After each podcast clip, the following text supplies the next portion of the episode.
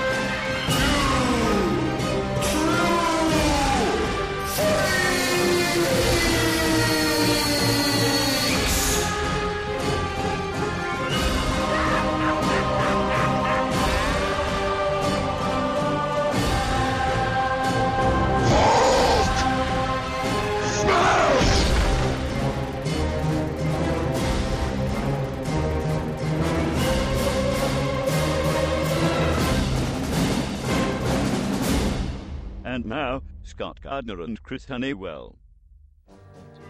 Hello and welcome to Two True Freaks. This is episode 109. Also, it's Comics Monthly Monday, number 18, which uh, is the legal age for Comics Monthly Monday now. So it's all legal, it's barely legal. I am Scott Gardner. And I am Chris Honeywell, getting right on that barely legal Comics Monthly Monday. You're all about the barely legal. Climbing right in. You old perv. How's it going, man? Good. Sweet. Ready Good. To talk, ready to talk some funny books? Yeah, I actually I've been uh, I've been getting funny books in the mail lately. Yeah, you just uh, you just had a good score. Tell the kind Uh-huh. folks all about it. Well, I just got S- S- Marvel Star Wars number two to six, Sweet. which I'll I'll go over that more in the Star Wars episode. But those were some those were some that I, I'm trying to complete my Star Wars Marvel collection, seeing as how we do a whole show dedicated to it. Hey, you know what? I just thought of something. You know, you you were telling me just before we started that there's a particular issue that you're hunting. You know, our our listeners are awesome like this. You gotta you gotta throw it out there that issue that you're you're looking for. I'm sure that somebody out there would keep an eye out for that issue on the cheap for you. Well, I'm thinking, positive yeah. that they would. If you find it on the cheap, I'm thinking the one that's going to be hard for me to find, which um, is the last issue, 107. 107. Yeah. is because it had a really small print run, I guess, and it's Yep. the last issue. But um, that's the one specifically.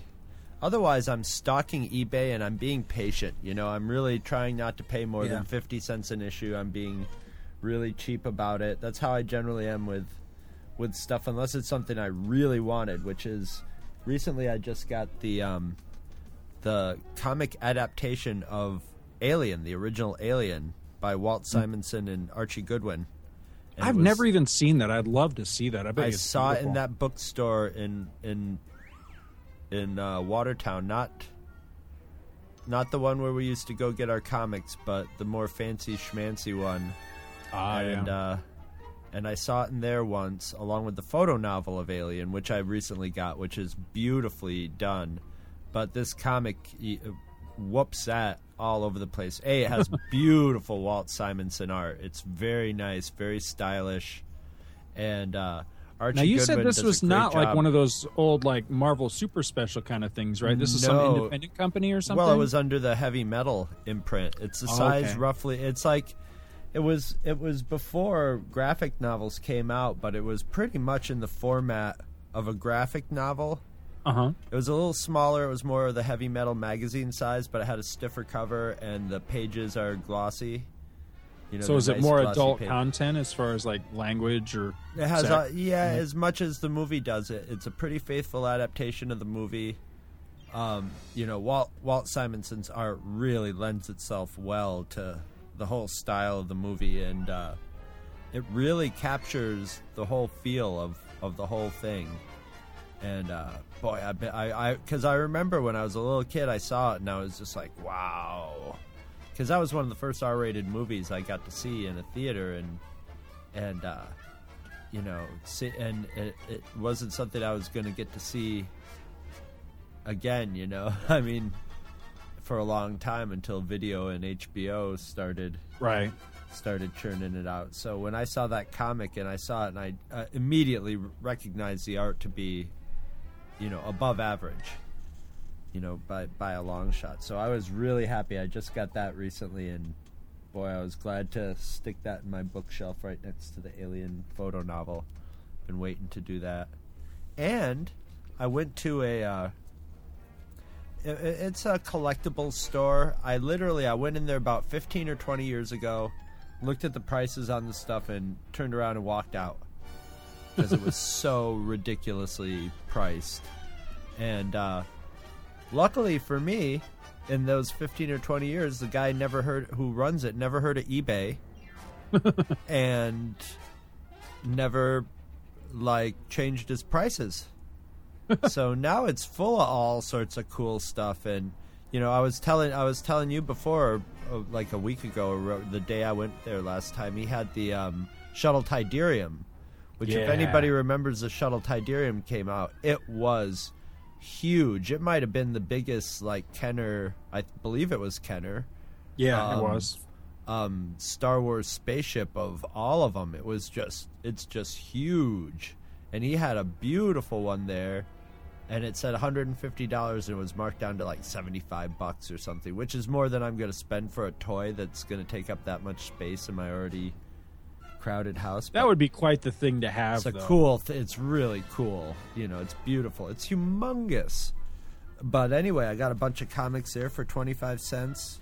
Mostly just cheesy stuff, but the, some some eighties um, like Marvel Adventures with the original X Men, a Machine Man with a John Byrne and Steve Ditko cover, um, some Captain Victory comics.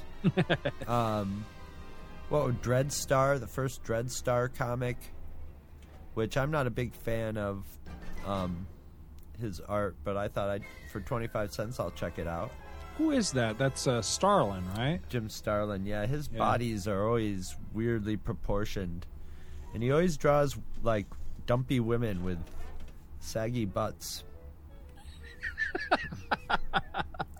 you can always tell, you know, the the artist's taste in women, you know, and I always, I always lean more towards the John Byrne Oh yeah. like like style of style of women rather than and like nowadays like all women are just completely like if they're not siliconed up they're they you know they live next door to like a a dairy farm and there's hormones in the water or something like that. something something beyond the laws of physics is going on there but John Byrne knew how to get it right Yep. all right we'll take a 5 minute break while I go uh, ponder that Ponder. Yeah. yeah, that's that's what I call it. You do Uh. your pondering on your own time, pal. Oh well, anyway, that's about that's about all the the comic news and uh, that I've got going. Yeah, I don't now. have much going on myself. Um, I'm, I'm possible. I'm th- I'm toying with the idea of maybe going to the flea market this weekend, but I don't know. I haven't quite haven't quite decided yet. I haven't quite made up my mind. I really shouldn't, but it's hard to stay away. I, I still like the, the the thrill of the hunt, so to speak. So In we'll- another we'll see. month, it's going to be garage sale season here, so I'll Yeah. be pretty happy about that. Yeah. But uh, about the only comic news I can think of off the top of my head was uh, last weekend we went up to the Mall of Georgia and had a nice visit with my folks. I hadn't seen my folks in quite a while. And the Mall of Georgia is kind of, sort of, roughly, sort of like a halfway point between you know where we live and where they live. And my mom wanted something from the mall, and my wife was some said, something recently about, hey, you know, I'd love to go up there sometime. So we were like, yeah, let's you know, let's meet up, let's go there, let's have dinner and everything. So we went and did that. And as we're out and about shopping, we wandered into uh, what the hell's that place? Old Navy. And Uh-huh. man, if you guys are looking for some freaking awesome comic book T-shirts, you know, with just you know different comic art and stuff, they've got some great. Mostly. Marvel, isn't it? It's mostly Marvel, but I'm telling you, I I, got that. I got a, a DC shirt. It's uh, Superman versus Lex Luthor, and Lex Luthor's wearing that big battle suit, you know, The green. the green and purple one, yeah. And uh, I think the art is by uh, Art. I'm not exactly sure how you pronounce the guy's name. I think it's T Bear. I'm not sure. It's uh, I used to call it Thibert when I was younger, but I don't know it, how you pronounce it. But it's T H I B E R T. I believe it's how you uh, spell his name. I'm pretty sure he's the artist, but again, could be wrong. But anyway, it's a gorgeous piece of art. There's another one that's uh, an Iron Man shirt, and it's all his comic book. Um, well, not all of them, but it's a bunch of his different comic book armors, starting from like the earliest in the 60s right up through like the newest one. It includes like the Silver Centurion and you know the the classic one and stuff. Like it's really cool. Scotty got that one. And then they had a bunch of them that were just like character faces. You know, there was a red one with a Spider-Man face and a blue one with a classic Kirby uh, Captain America face. There was an Iron Man one. It's I'm pretty sure it's uh, Bob Layton, but I, I'm not exactly sure what armor. It's just his face, so it's hard to tell exactly what armor or what era it is. But they're all really cool. But they had all kinds of them. I mean, I thought it, you know I've, I've been pretty impressed to go like Walmart and places lately, and they have some cool ones. But man, uh, I was just gonna say that. to tell. I rarely go to Walmart, and the last time I was there, hey, if you're a little kid, and your kids are kind of out of that range too, but like if your kids were like four or five years younger, boy, there were some great Star Wars Yeah. shirts for them. Yeah. But uh, in the in the T-shirt section, they had a sale rack, and they had all these mostly Marvel comic shirts and a couple Star Wars shirts. One of which I didn't really like, but the other one was like a picture of two X-wings, and it was what I I, I hate this, but whatever. It's Star Wars. I hate when they do the like make it look vintage, distressed Yeah. look, but it's it's from the it's from you know the Marvel comics. a picture of comics. Yeah, I've seen that one. That's X- nice. and uh, it was like seven ninety five. So I couldn't Yeah. pass that up. So I got one of those, and I've since misplaced it, but I'll dig it up here one of these days. But uh, yeah, that maybe that maybe they, they because of the movies they've decided to license a lot more of this stuff out to to clothing. I'm glad that there's people.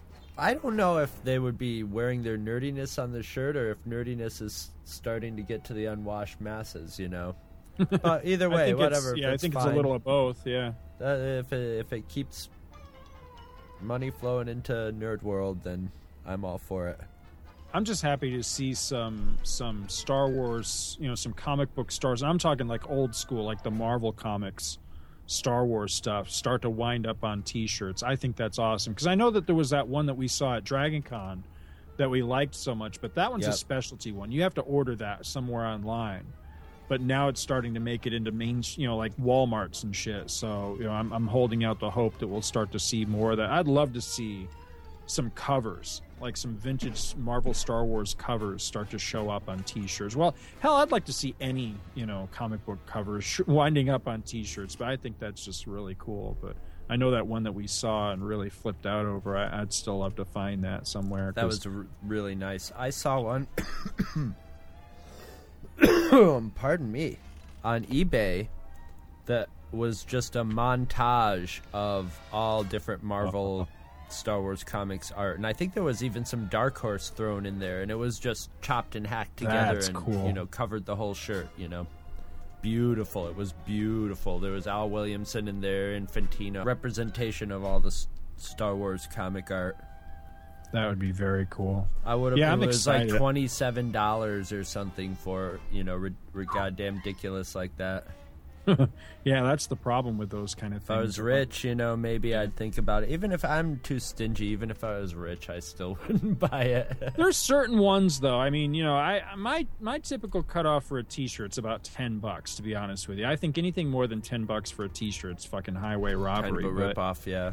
but you know, I, I every once in a while I'll I'll, I'll linger in the window. It probably like- costs a lot to officially license that stuff. That's why they're Yeah. so jacked up. Well, I think it's I think it's that. Plus, I think shit's just expensive these days. You Yeah. know, like you go to the mall and nothing's cheap. You know, not nothing is cheap. Only life is cheap. but but uh you know every once in a while I'll linger in the in the window of like hot topic checking out all the the hot new comic book you know, and, and sci-fi, you know, just the geek world T-shirts and stuff. I really like a lot of what they have, but I don't think I've ever bought anything from that place. But not long ago, they had a uh, an Infinite Crisis T-shirt by Perez, and I, I swear if they ever do Crisis on Infinite Earths T-shirts by Perez, I'm there. I don't care what they cost. I've got to have me. I mean, and I like all the covers. So I mean, if it was just like ever a cover or some or some sort of montage or something, as long as it was the original Crisis on a T-shirt, I you, you're pretty much guaranteed a, a sale right here. So I, I'd still love to. See. I'm surprised there hasn't been one because uh, I finally broke down and bought the Secret Wars T-shirt. You, do you remember the the cover to Secret Wars number one by Mike Zeck? It Yes. had like Cap and all them running. They're like basically running at you. Right.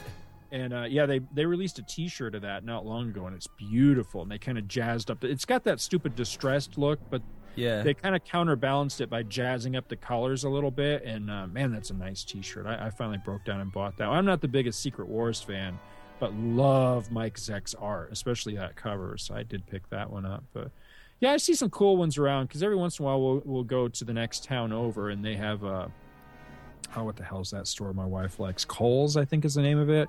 And Kohl's gets some nice geek T-shirts in there. It's where I got my Boba Fett one for Christmas and stuff like that. So yeah, they get they get some nice ones. But anyway, I got I think that's about all I got really. I was trying to think, you know, what new comics did I get or anything like that, and not not really too much lately. I, I got a package in the mail from a listener the other day, but that I'll, I'll talk about that at, a, at another time because that was actually for another another one of our myriad of podcasts. Yes. Don't cross the streams. Yeah. All right, It's, well, maybe it's, it's- tough sometimes. It's hard to keep them all straight anymore. Maybe what it's the hell time show to, is this? maybe it's time to spray ourselves from head to toe with off and put on our hip waders and head on into the swamp. Swamp.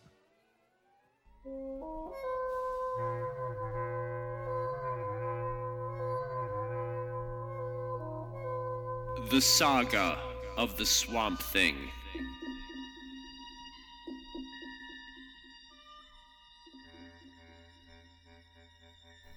All right, we're back with some more Saga of the Swamp Thing. Um, this month we're doing three issues, um, number 14, 15, and 16, which I believe are June, July, and August of 1983.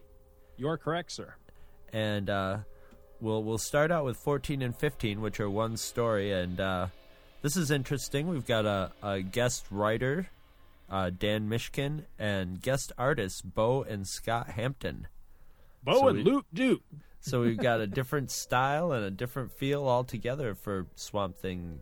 It, it looks like for for the next couple issues, and um, this these two issues are sort of a little mashup between the Phantom Stranger and the Swamp Thing. So there's no Phantom Stranger backup, thank God. And the and I think the Phantom Stranger is pretty much kaput after these two issues. This is sort of his swamp swan song. So uh, anyway.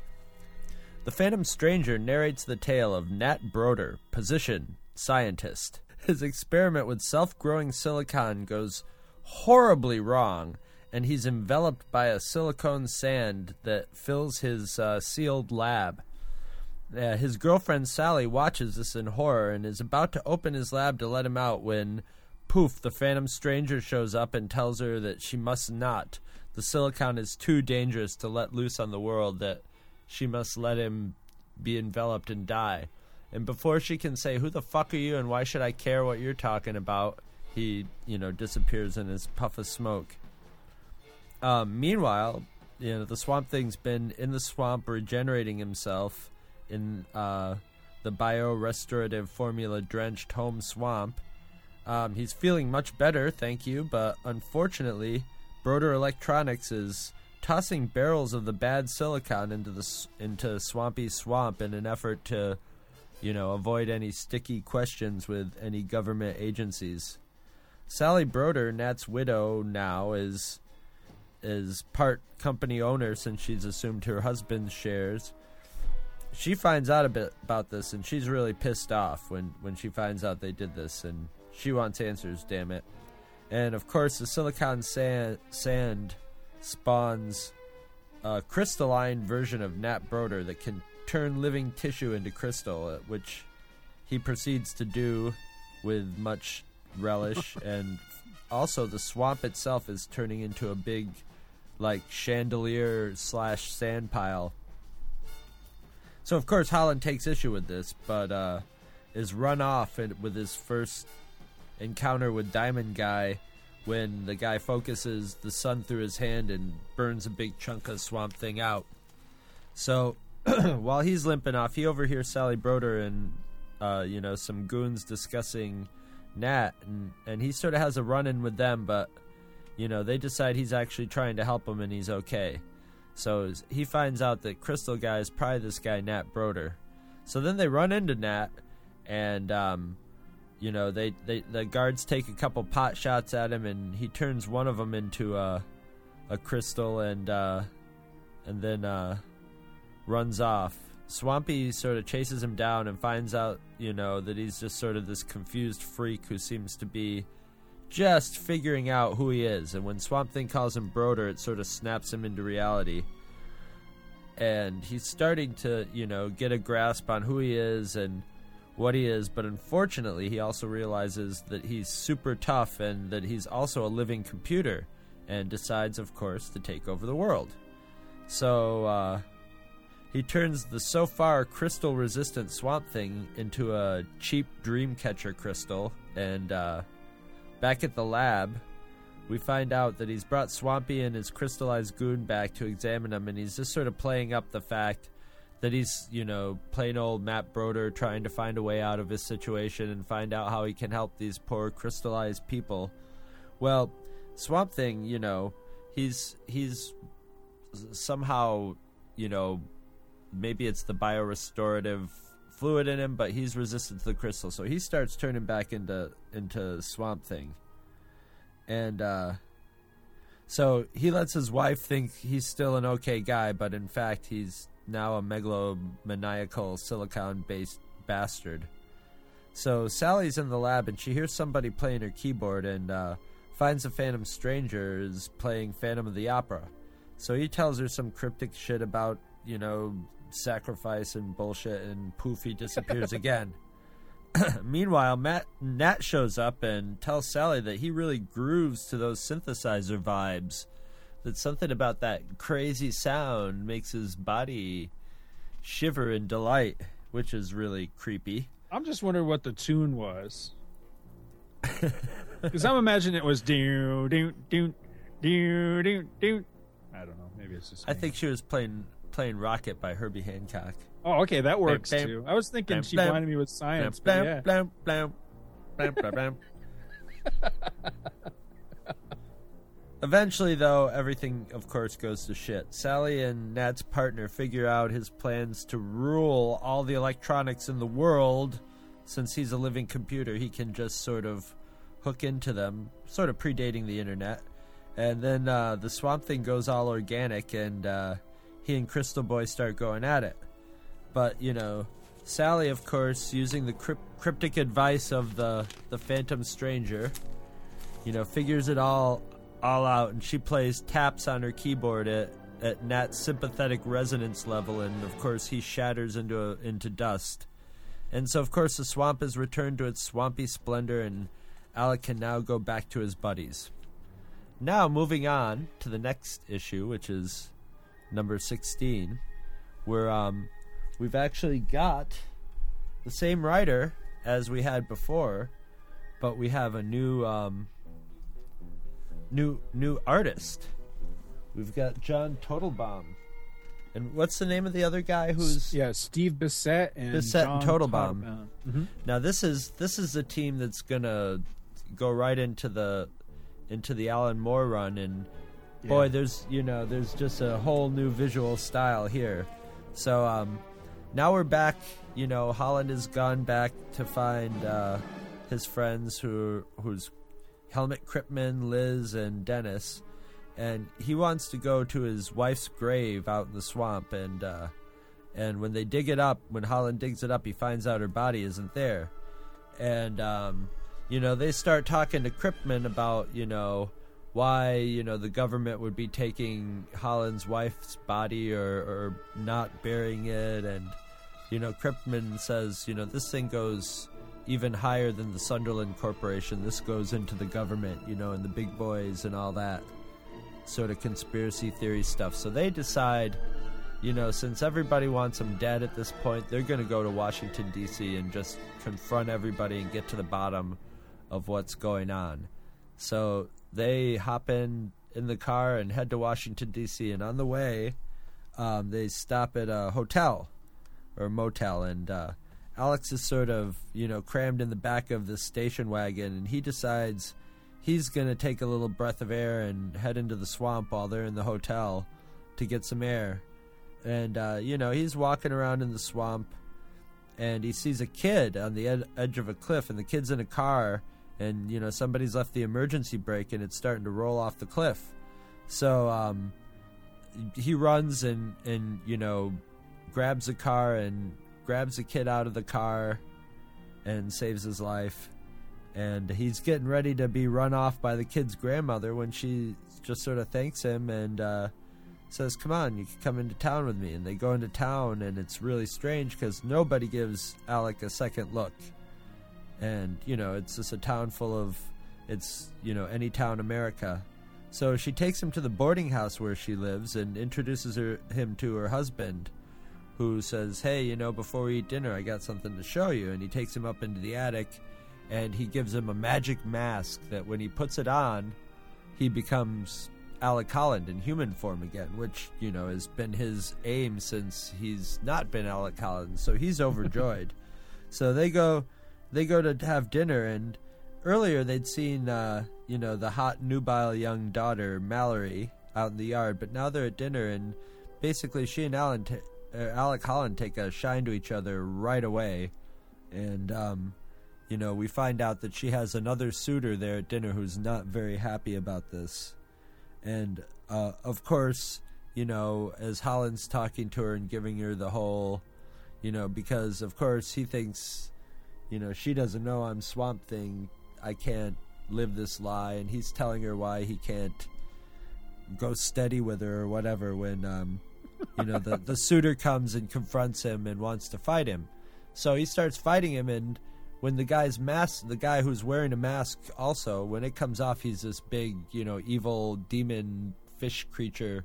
Then alec goes what the fuck? and fights him for a while chucks him into the woods where the guy gets speared by a you know a jagged piece of a trunk and dies. And so alec feels kind of bad for just sort of randomly you know inadvertently killing the guy and um, it comes to find out we come to find out that um, it, this guy wasn't even real that the citizens of the town had just created him as a test to see how he would react to to all this. And everybody in the town you know starts taking their masks off and they're all horribly deformed and mutated and ugly freaks.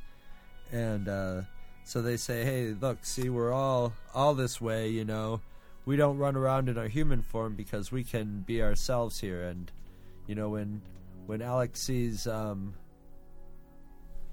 why do I want to call her Mallory? Because her name's Mallory. When he sees Mallory, she, she's afraid to take her mask off and runs off. And and he says, you know, I know that you're all freaks with hearts of gold, and uh, you know I've passed your admission test, but I have to go help my friends because you know we have to get to the bottom of this thing and I'd love to stay and be a, hideous freak with all you guys and hook up with this hot chick that's probably some, you know, some reject from the cage, but I gotta go.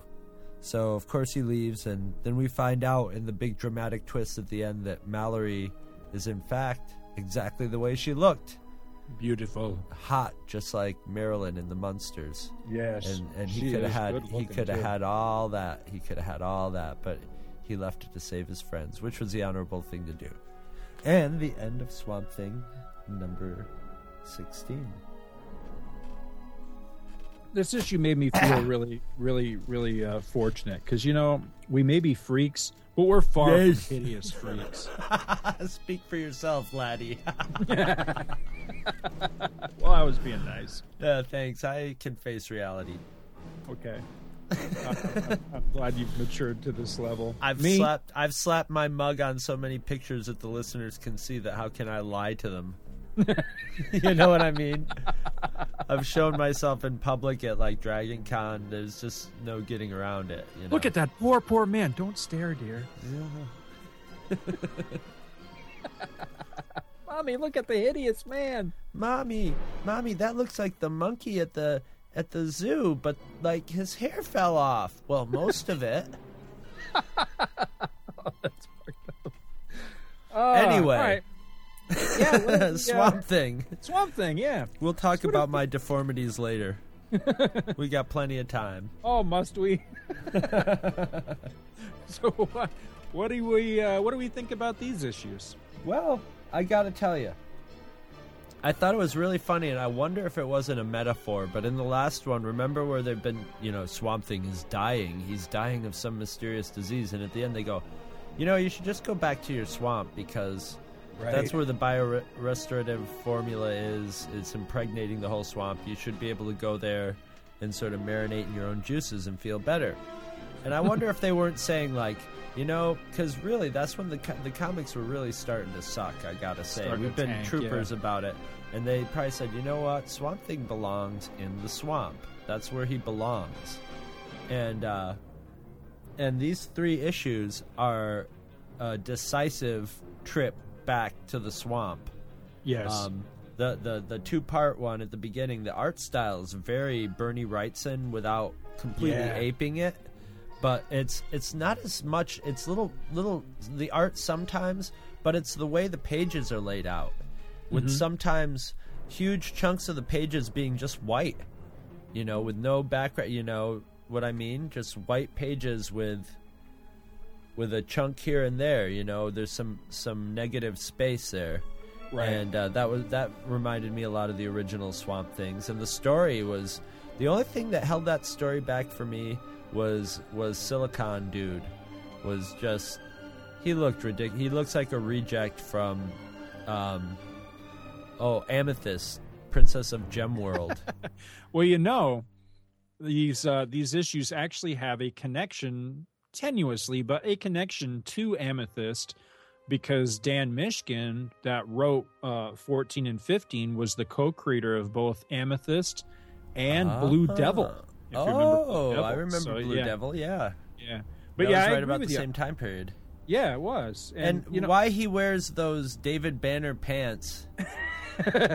you know, come on, he's a crystalline creature. You do not have to put, you know, his junk on him. He does not need the twigs and berries or whatever. You could have just drawn him like a Ken doll. you know, come on. But don't have him wear Yeah. those stupid pants and just be like, you know, especially since they're totally drawing a parallel between him and Alec Holland and you know his whole origin and everything and you don't see the swamp thing wearing his old pants around you know I always thought he needed pants, though. No, I'm kidding. I'm kidding. yeah i've i've i've never seen the swamp you know a swamp boner and i never hope to see one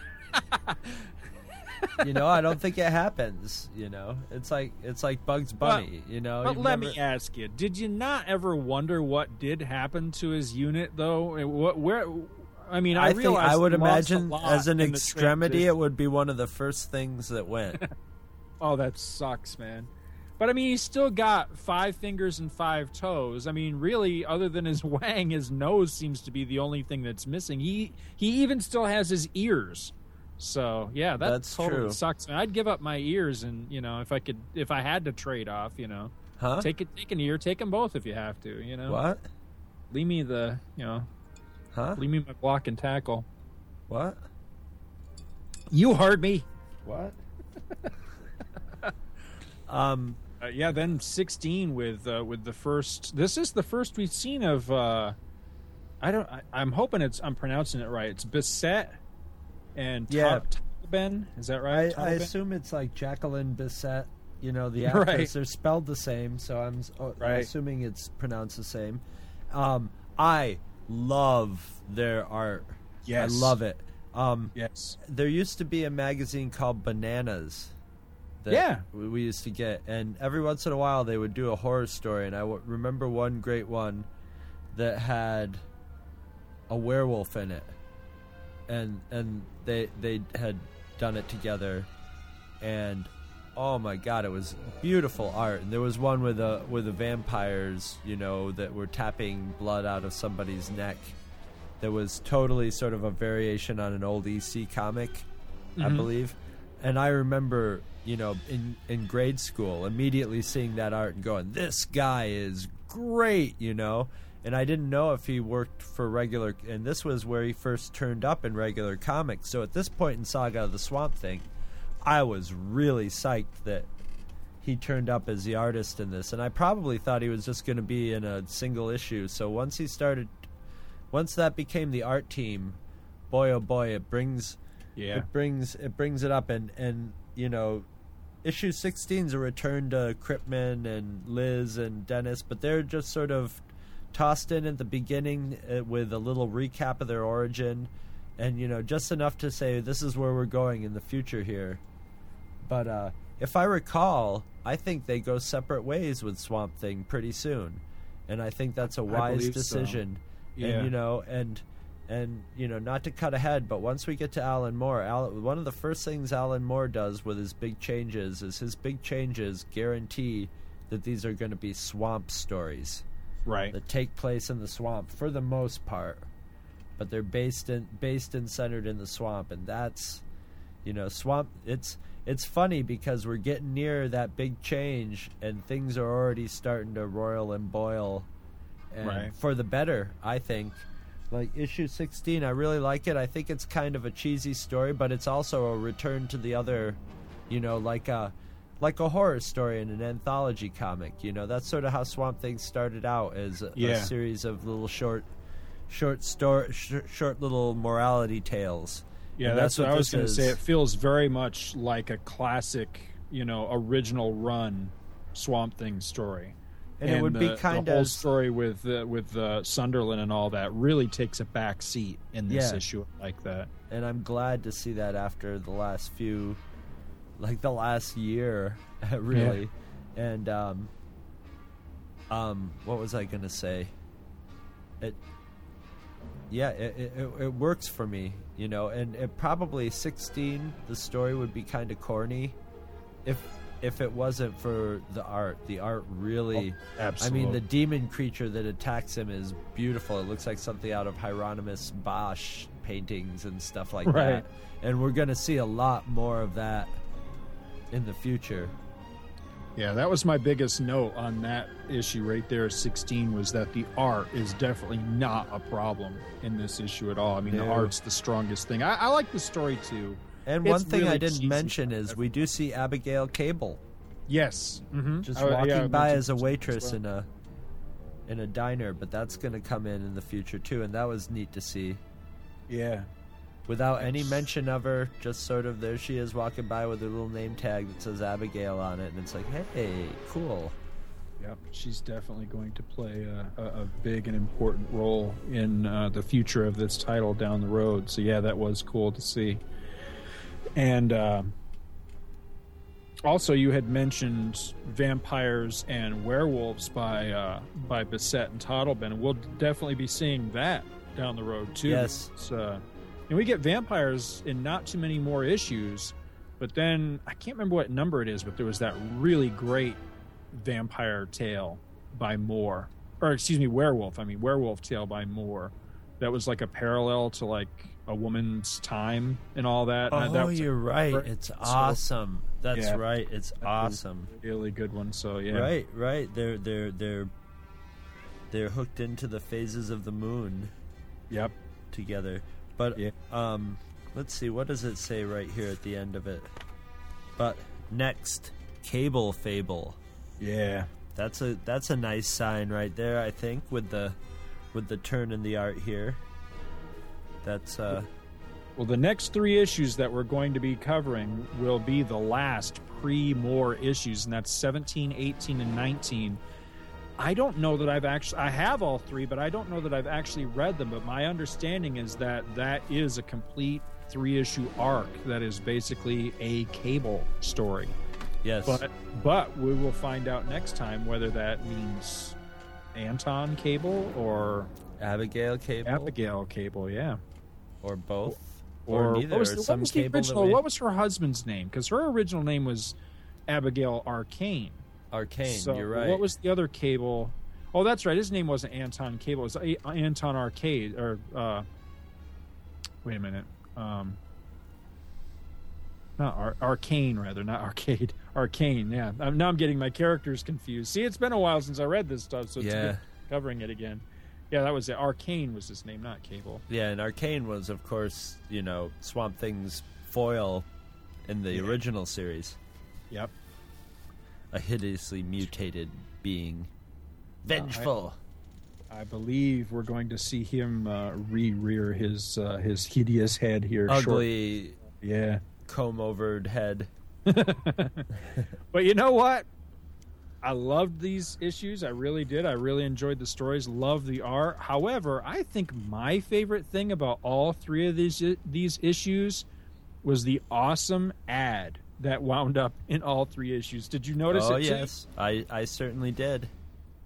It was an M Network uh, advertisement for the Tron games that came to Atari 2600. It was uh, Tron Deadly Discs and Adventures of Tron. And you can hear Chris and I talk much more about both these games and the entire world of Tron shortly on an episode I am working so hard on. Oh, that didn't come out right at all. I am Yeah. working. I am really toiling to get finished. and should be along here pretty soon. So stay tuned for that. It's a whole episode devoted to Tron. Yeah. And Toiling to get finished with his heart on. so what else have we got on this? Is that it for Saga That's- the Swamp Thing? That's a, about it for me. I'm I'm very happy. Um, and of course, Tom Yeates not completely disappeared from it. He did all three covers, yeah. so that was that's kind of cool. You know, I, I like his art, I but I'm too. really excited about having Bissette and Totleben. It's going to make reading these a lot. I don't care. You can fill it full of of of you know Pasko text. I'm still going to enjoy it. And and and and another thing that that last issue number 16 was by Pasko, but it was not his usual crammed in flowery text and I thought the story was a lot better for that too. I almost wonder if maybe he got a directive to to back off. Shut up at your face a little bit. Maybe. All right, with that, let's take a little break and come back with The Walking, Walking Dead. Dead. Yes. Start saving your quarters. It's almost here.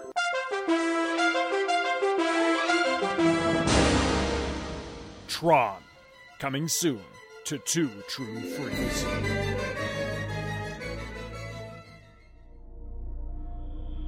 The Walking Dead. Okay, welcome back to the final segment of the show in which we are going to cover three, count them, three issues of The Walking Dead 17, 18, and 19. And we start with issue 17, which sports an awesome, awesome Tony Moore cover of Rick beating the shit out of what looks like us, the uh, the reader. I mean, it looks like he's attacking the reader uh, in his fists in his shirt and his clothes. He's all just bloody. Man, he's got this totally maniacal look on his face. It's just it's what I call the the Rick goes ape shit cover. It's just great. I love it. He- yes. Yeah, he he looks like he's just ready to just just beat somebody to death on that cover. Like he's in the process basically of beating someone to death. On the interiors, we got you know normal uh, writer on this one, Robert Kirkman, and Charlie Adlard is handling the art chores. So as you'll remember from the conclusion of last issue, Thomas, one of the uh, convicts in the prison, has cornered Andrea, one of the uh, survivors we've been following right along. He's cornered her in the laundry room of the prison and revealed his intention to cut her head off. We pick up with Andrea slapping him and then trying to draw her gun, but he overpowers her and knocks her to the floor. Out in the courtyard, Rick confides to his wife Lori that he's kind of losing it and that all this shit with the decapitated girls and what happened to Julie and Chris has kind of overwhelmed him. Lori yells at him to snap out of it and that they just don't have time for this right now. She also asks him, Where did he go yesterday and what did he do? And he tells her that he went back to their old camp just outside Atlanta. He dug up his friend Shane and shot him. He, he basically put the zombie down. Herschel and his son Billy have a confrontation in which Billy screams at his father for everything that has happened to them and to their family, and that it's his fault for bringing them all to the prison in the first place. Andrew, one of the cons, checks up on Dexter, who you'll remember has been locked up again under uh, suspicion of having killed those girls. Dexter warns Andrew that Rick and the new arrivals are not their friends, and the two make plans to access the prison's armory and make an escape. Glenn, Dale, and Axel uh, worrying about the increasing number of zombies gathering at the fences uh, and that they may eventually pose a threat, they work on a way of thinning their ranks without firing any shots. Tyrese and Carol scromp in the gymnasium, which is really nasty considering how filthy, nasty, disgusting, gross it is in there. I mean, Tyrese just offed a whole shitload of zombies not long beforehand, and uh, they were supposed to be cleaning the place up. And Andrea comes running out into the courtyard, pursued by Thomas, who's screaming all kinds of crazy shit at her. Rick instantly realizes what's going on and that Thomas was the one that murdered those little girls. So he goes fucking apeshit berserk. And he beats the piss out of Thomas, leaving both Thomas's face and his own right hand horribly mangled. The group is stunned by this turn of events. But it isn't until Glenn asks, Is he dead? to which Rick re- replies, Not yet, that the shit really hits the fan. Tempers flare and words fly hot and fast as the group argues about what to do with Thomas.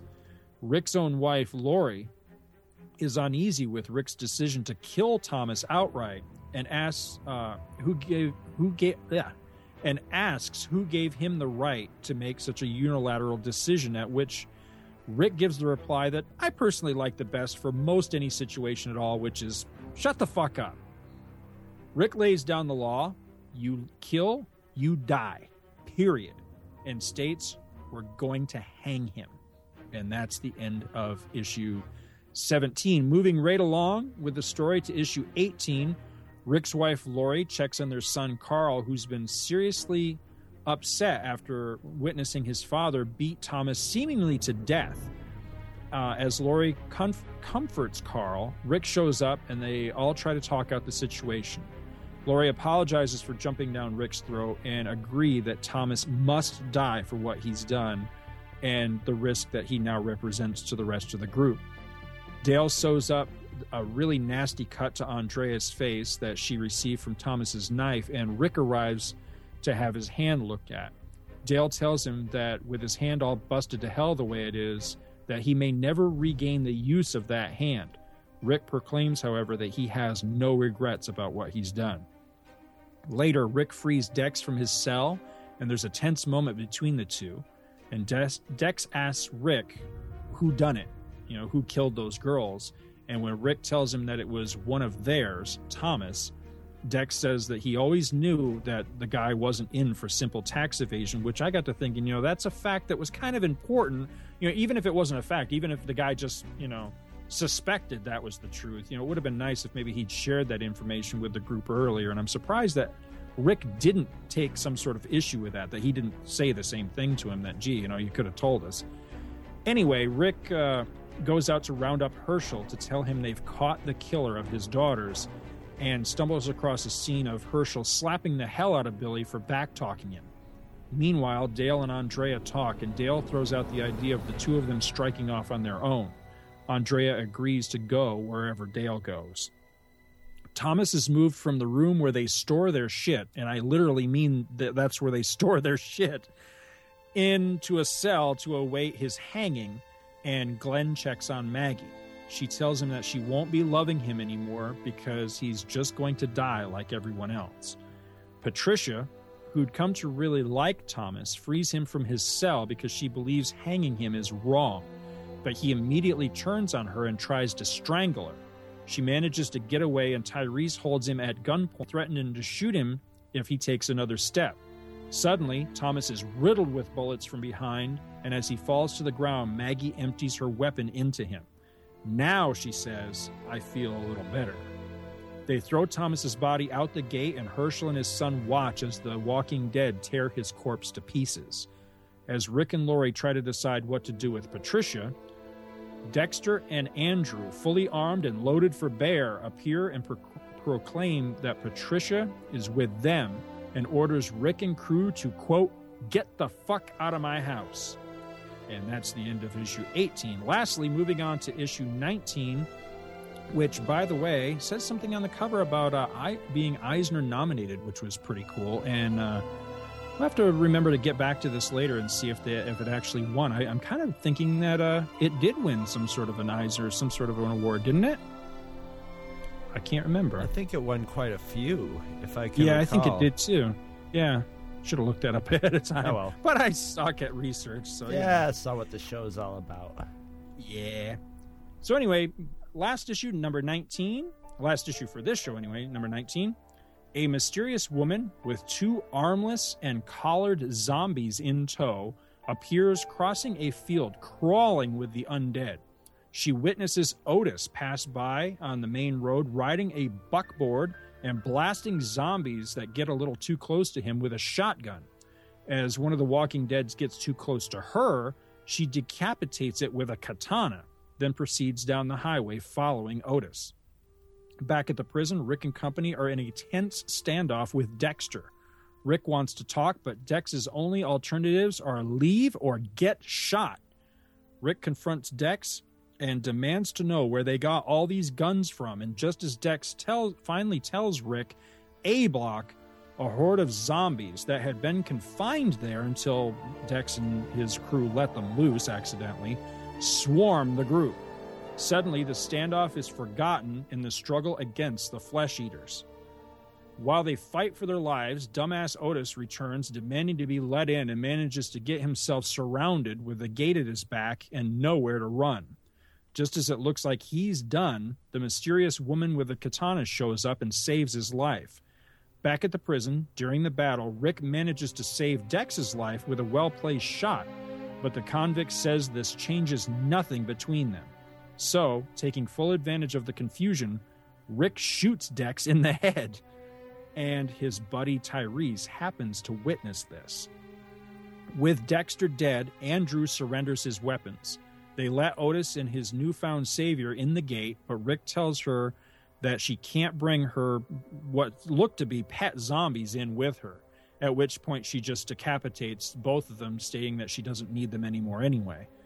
During this exchange, Andrew runs crying out of the main gate, and Rick is all like, man, fuck him, let him go.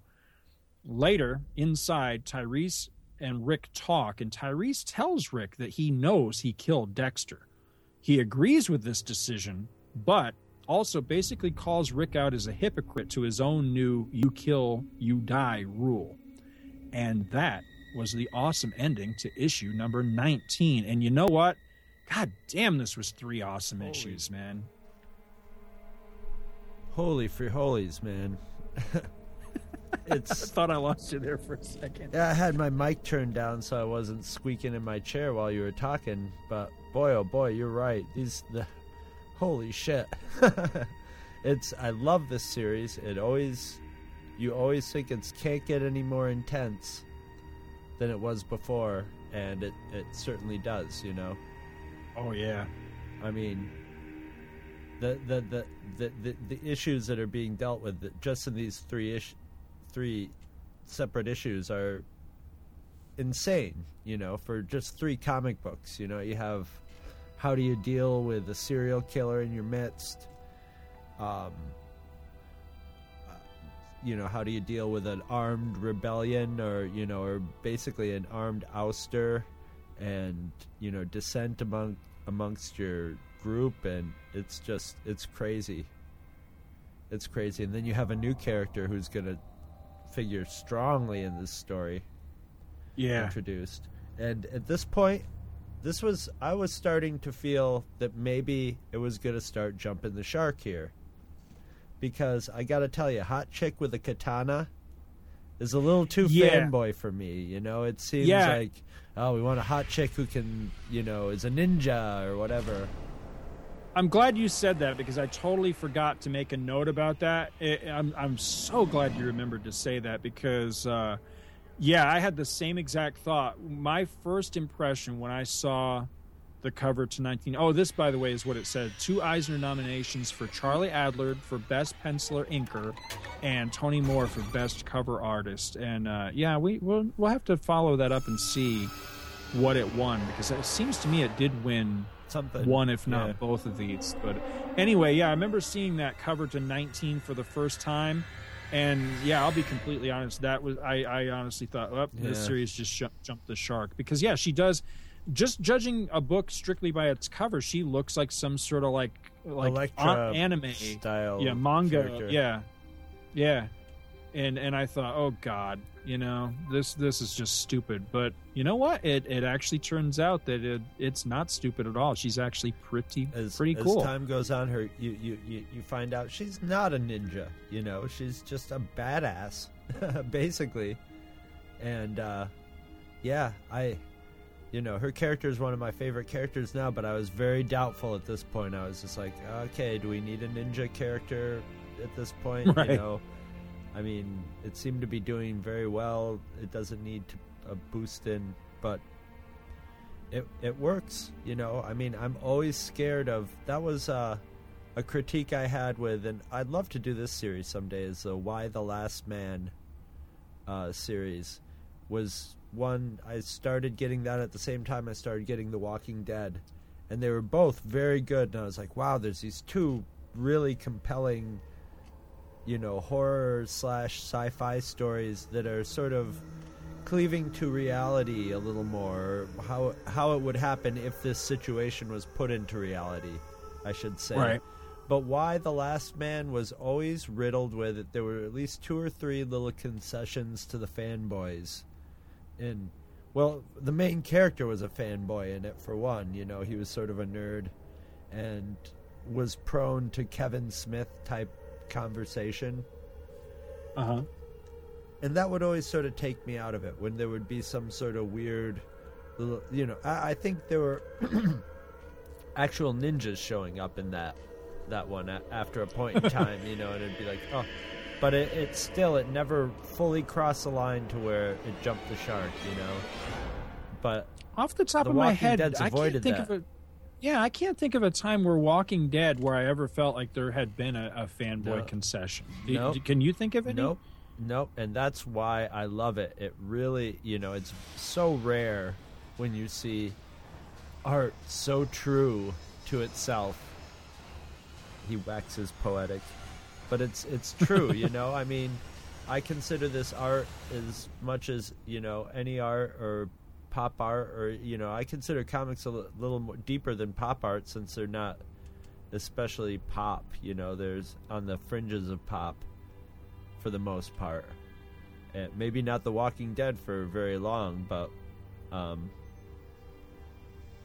uh, you know, really, you know, Kirkman set his rules at the beginning and he stuck by them steadfastly. And when he's looked like he was going to break them, he's done it with in a in a way that's plausible. You know, like he said, I'll never, you know, I really don't want to get into the cause of what happened, you know, the why of the zombies. But it looked like for a second, maybe, you know, not to spoil in the future, like he was going to look at that. But, yeah it did yeah but you know, he, it, you know, he, he, he's aware. He's aware and sticking to his guns, and I love that. I love that. It must. It, it makes it probably harder to write than an average comic book, but it's worth it to me.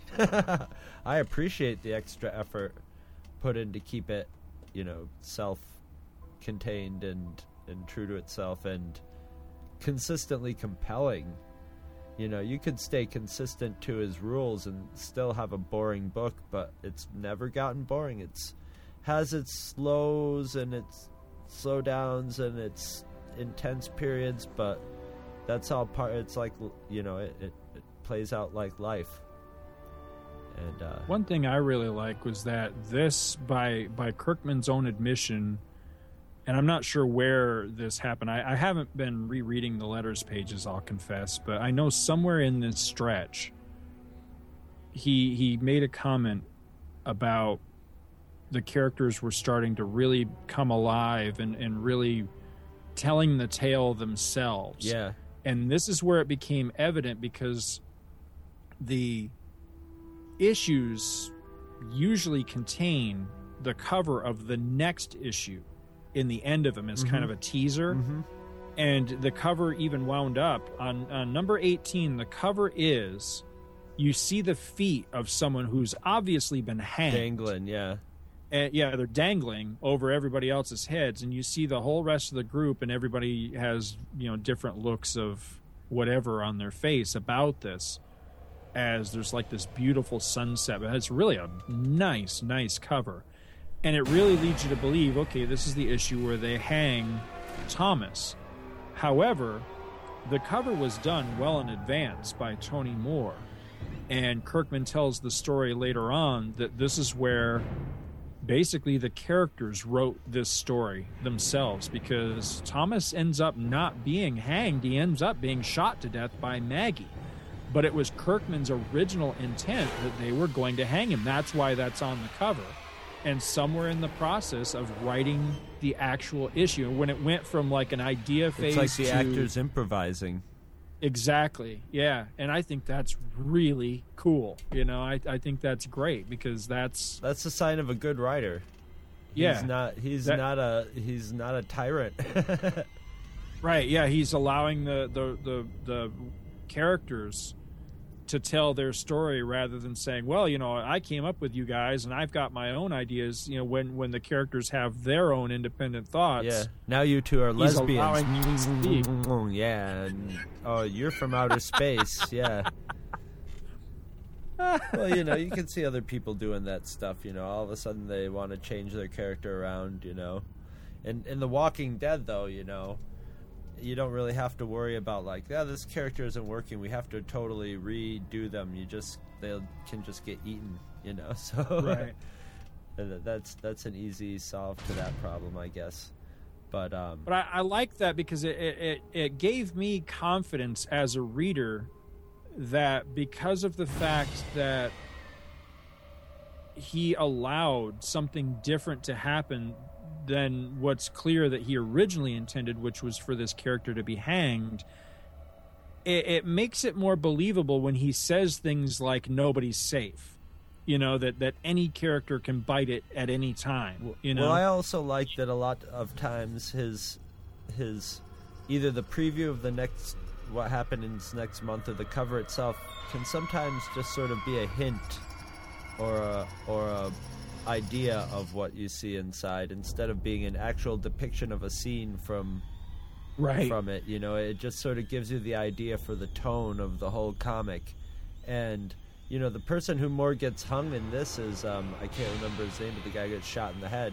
You know, during the zombie uprising. Dexter, yeah. You know, is sort of more the the sacrifice in this one that you know, and uh, and and it's also a very it's a deepening point in the relationship between Rick and Tyrese, who are very similar liked that. characters. Yeah, they're very similar characters, so they could really not get along, you know. But Right.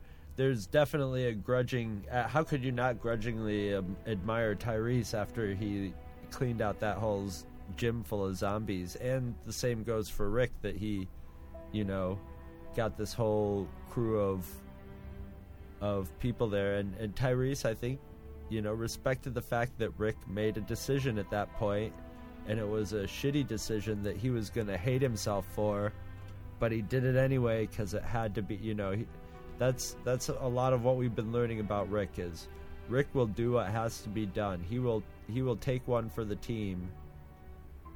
No matter what, if it's if it what you know, he's got that Boy Scout thing in it. Except he's a real badass Boy Scout. But you know, eh, well, you know, I mean, not that Boy Scouts would be offing people for the good of the few, but you know, it, it shows that he's probably he and Tyrese are the you know some of the first people there who are realizing that it's a new society and it's a new rules to go along with it. You know, Right.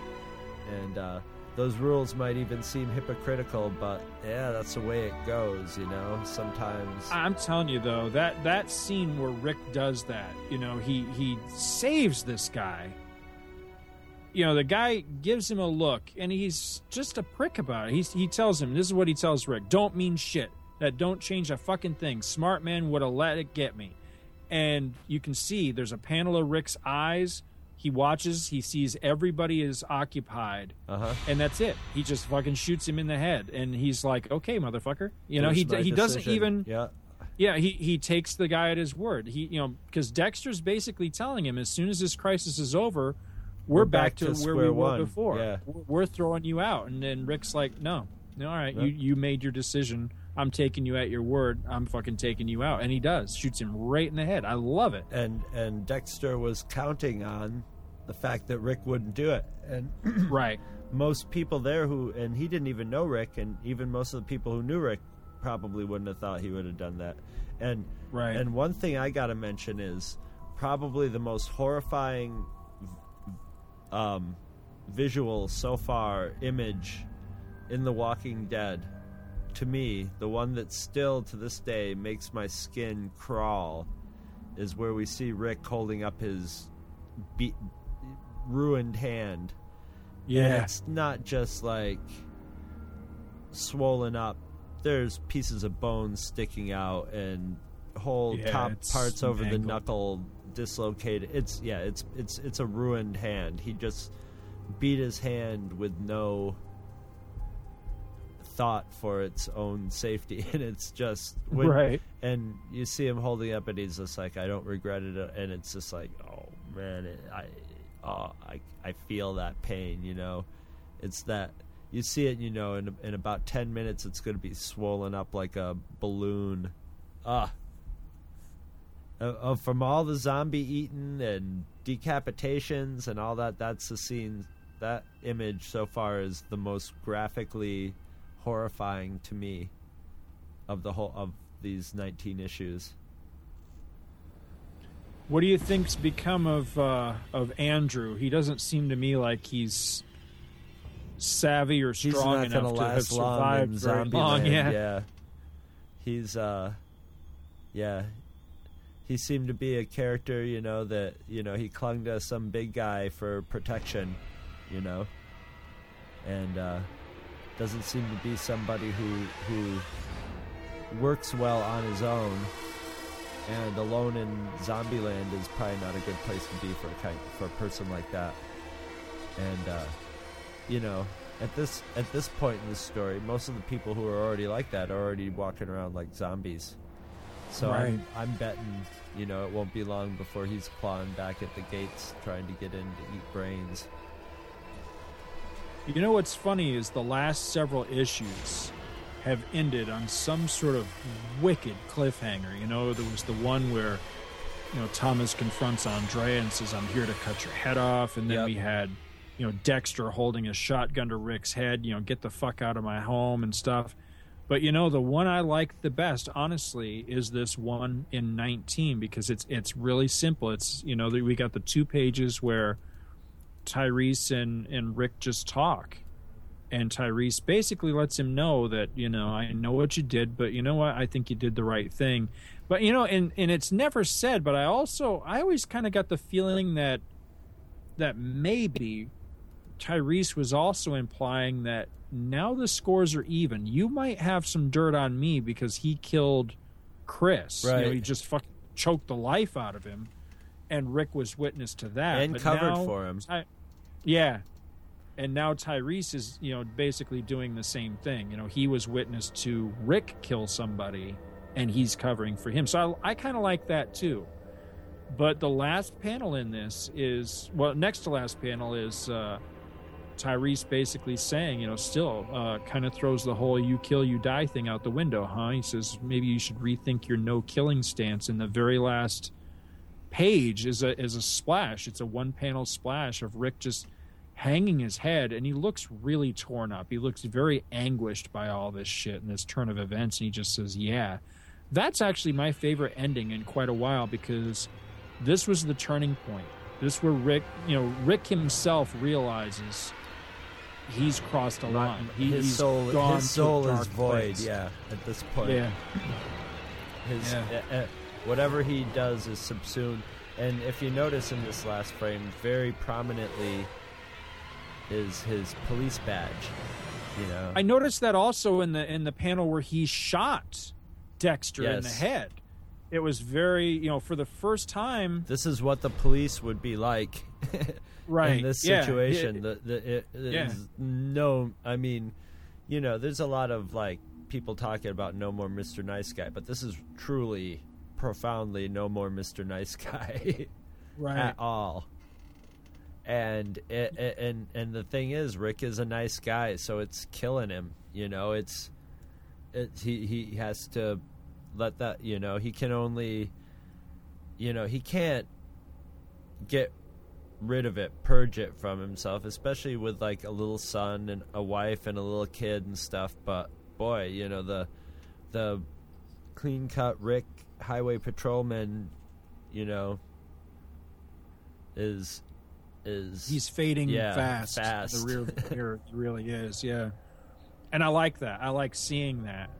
And I like seeing that it's, it's not a necessary uh, uh, yeah. thing. Well, it's not a flip being uh, a switch being flipped. You know, Right. it's not like he, he went from okay, now I've got to man up and I've got to be tough. It's it's it's been a gradual process of a little bit of his soul being chipped away by every horrible fucking thing that Well, happens this- to them issue after we're, we're up to issue 70 now so if it was just a Yeah. switch being flipped how many times can you flip a switch you know it has to be just a gradual erosion Yeah. just as society well society doesn't gradually erode in this and uh That's why I, I'm I'm loving his journey so much because I'm wondering where where could this potentially go? Because you know as they keep going through these events if if we ever get characters that last any significant amount of time you you've got to imagine that at least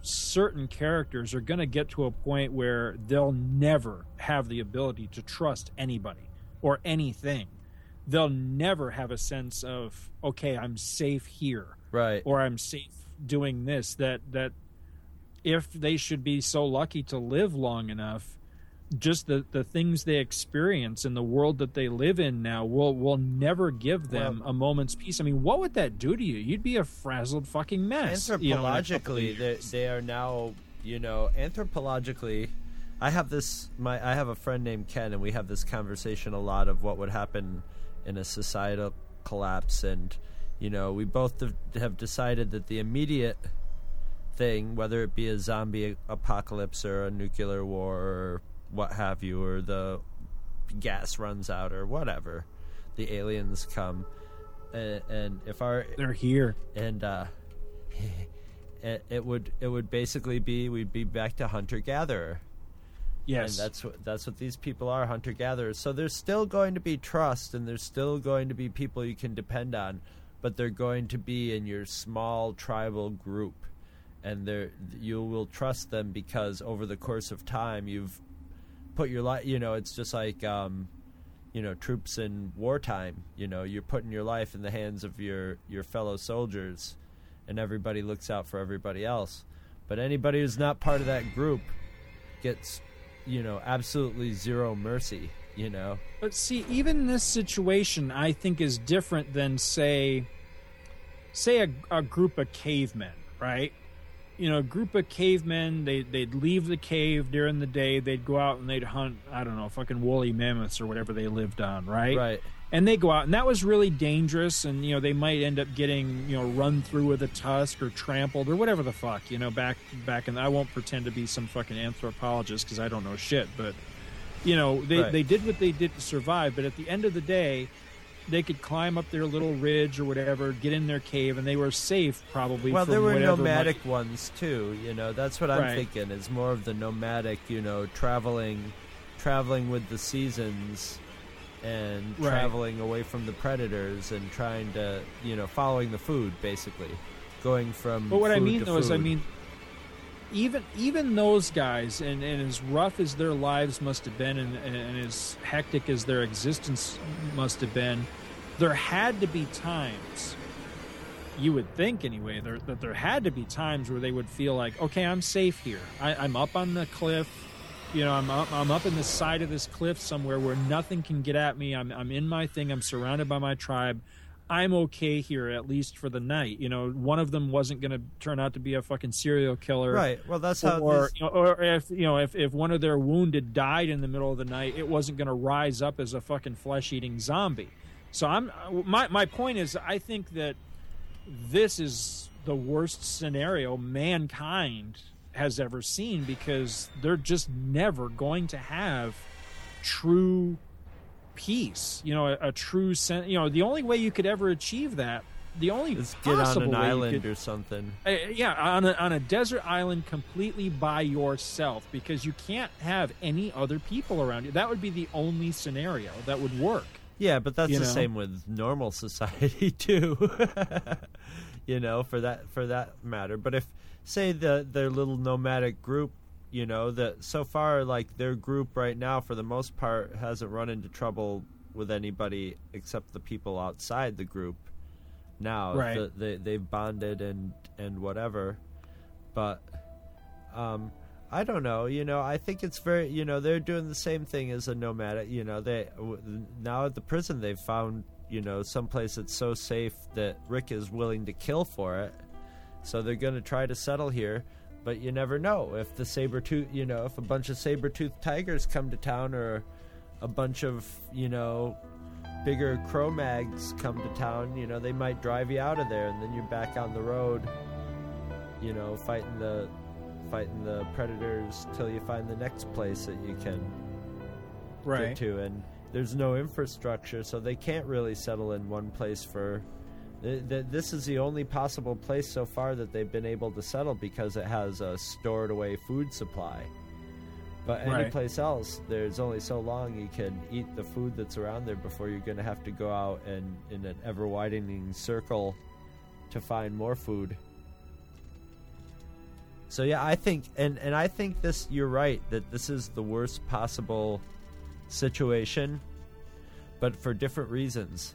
I think it's only the worst possible situation for the reason that everybody in the situation knows what it was like before. Now, if the, the Well- a newer well, generation, if the, my- a generation later, if you have little kids, you know, beyond Carl's age, that grow up in this, it would just be status quo, and it wouldn't be as bad. It would be bad, but it wouldn't be as bad because they didn't know it wouldn't know what they were missing. All these guys know what life was like before. Right. You know, it was all sunshine and you know rainbow crapping unicorns before this. My point was more that, you know, for the first time in the history of man, the enemy literally is us. Because, you know, if you've got your, your group of hunter gatherer cavemen, you know, one of them is never going to become the enemy just simply through the act of dying, which is all it takes for anybody in any of these groups to become one of them. You know, one of the enemy is for somebody to die. So, you know, you had said that, you know, it, it's true for Well, us today that the only way been you're ever safe is to take off to a desert island. I, I don't necessarily agree with that. I mean, I would feel safe bringing my wife and children with me today to a desert island. I'm not afraid that my wife and kids are going to fucking turn on me and try to kill me. I'm really not. You know, whereas in this world, you don't have that sense of security. I mean, your wife, your closest friends and closest relatives are enemies waiting to happen. All it takes is for them to expire and suddenly they're trying to eat you. So that's what I meant was that that's Yeah. up to the ante to where everybody is the enemy just waiting to happen. You know, that God, how frightening is that? You know, you really literally That's part of the can't trust anybody. That's why that's why I think zombie movies are the new sort of zeitgeist in in this sort of thing. They're they're sort of reaching their peak now and actually starting to get a little over. I think when um, Zombieland came out, that was sort of when it was hitting its oversaturation point. And I'm really Right. hoping, and I've been trying trying to think of a way to pop into this subject. Is I'm really hoping that the new TV series, you know, really sort of gives a little more. You, you, you know, will, will will not be dismissed as just another zombie thing, and and maybe the kind of thing that now that it's on TV, you know, Time Magazine might write something up about zombie movies, you know, and you know, The Walking Dead. People think it's just a gross out, but this is there's something more going on here. You know, yeah, that's a, you know that this the usual bullshit. But I'm looking forward to it because the more I hear about it, the more well. We know for sure that the actor's been cast as Rick, and I think they've had Tyrese for a little while already. But they have Rick cast, and his name, I can't remember his first name. His last name is Lincoln. And he looks, he doesn't have blonde hair like Rick, but the guy looks like Rick. The guy, you can just see physically that he'll be, a, that he'll fit the part physically, at least visually. And I think it's the, is it IFC Independent Film Channel or whoever whoever's Uh, whoever I'm they're pitching it to has already bought six episodes of it. So we're gonna see six episodes, which I'm betting from the first episode, which got Rick into Georgia, that it's not gonna quite make it this far. But if it goes for an entire season, we're gonna get well past where we are now in the TV show, which should be a which should be great. I'm I'm cautiously optimistic about the TV show. What what worries me more than anything, it's not even really about the TV show so much. You kind of hit on it a moment ago when you were talking about the oversaturation right. With zombie stuff. Right. What I'm what I'm more worried about at this point is that when the zombie fad starts to go away and starts to fade, I have a feeling it's going to fade very fast Sure. and I hope that it doesn't take this book with it when it does, because that would be uh, that would be awful. I don't. If it did, I don't think it will because of the quality of this book. I, I mean, Right. I don't care what happens with zombies in the pop culture. I'm committed to this book until it starts to suck. I will. I will read this book. I will read this book well into when it starts to suck, in the hopes that it won't suck anymore. Because I, if it ever starts to suck, I will give it a lot of slack for not sucking for so long. It's almost miraculous how long this book hasn't sucked at all.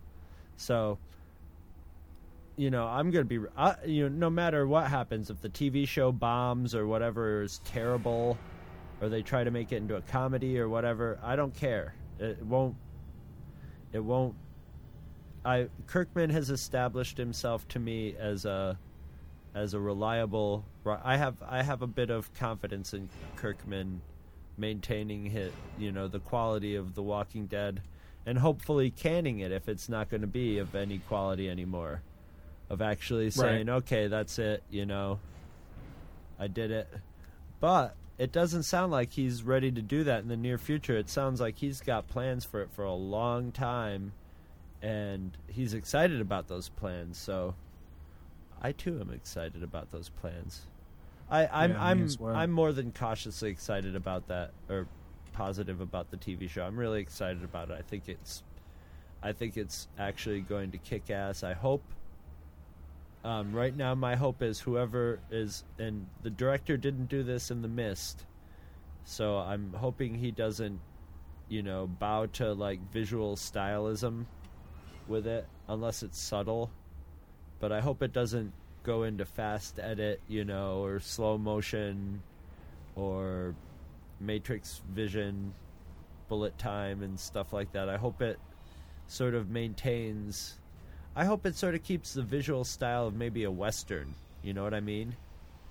And, Right. Uh, you know, a just sort of straightforward, edited and directed film with a focus on the actors and and the and and the action and I think you can't go wrong you know I, this is this thing's been made to be made into a drama and anybody who's gets a hold of the comics knows if they're if they have half a brain, that there's not much you have to diddly fuck with to to translate this into into a you know the movie medium. At least I hope.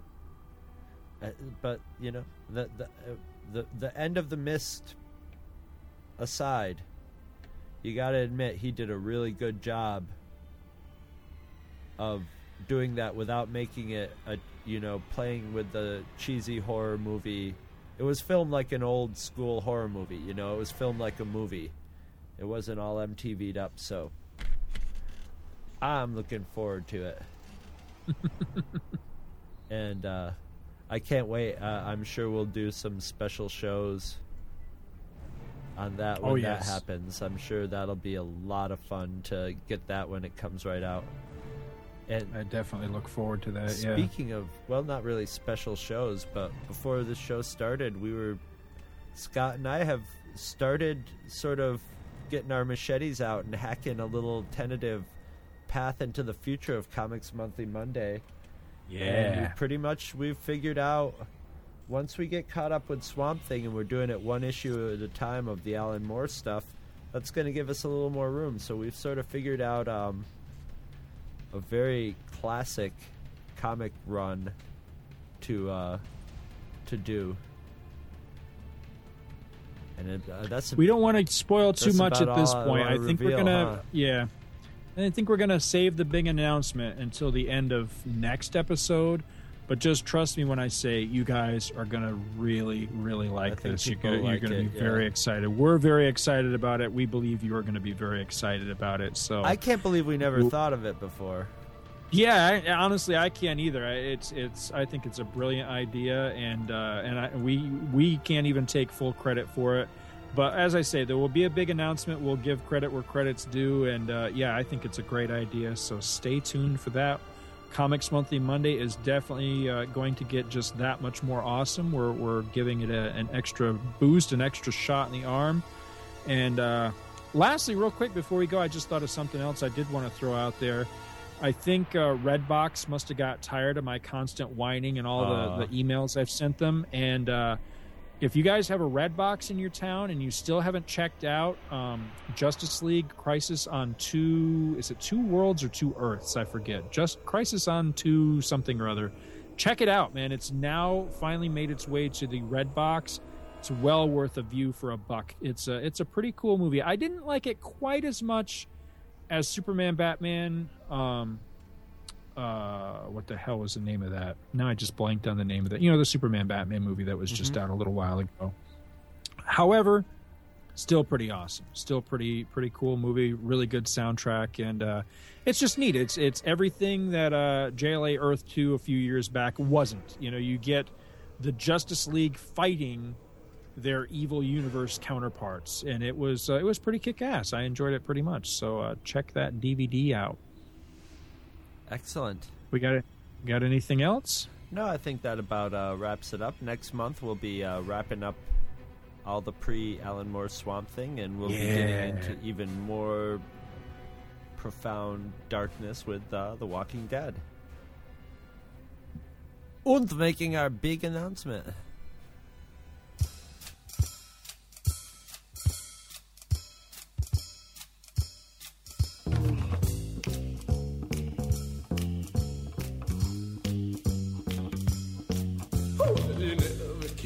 About the way I feel.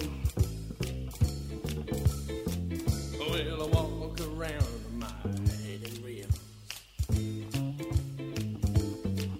You just don't care about things you do. Well, I just stand up feeling blue.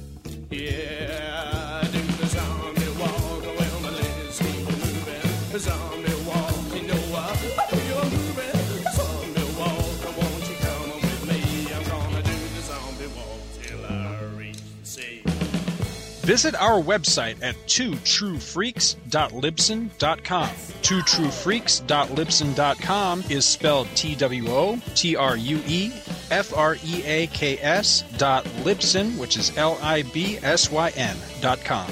You can email Two True Freaks directly at twotruefreaks at gmail.com. You can find me, Scott Gardner, both on Twitter and Facebook. My name is spelled S C O T T G A R D N E R. Two True Freaks is a very proud member of the League of Comic Book Podcasts. For more information, visit comicbooknoise.com slash league. We are also members of the Comics Podcast Network. You can check it out at www.comicspodcasts.com, where you can hear our new episodes when we put them up. Thanks for listening. Join us every Monday for new episodes of Two True Freaks. Zombie walk, won't you come with me? Gonna do the zombie walk till I reach the sea.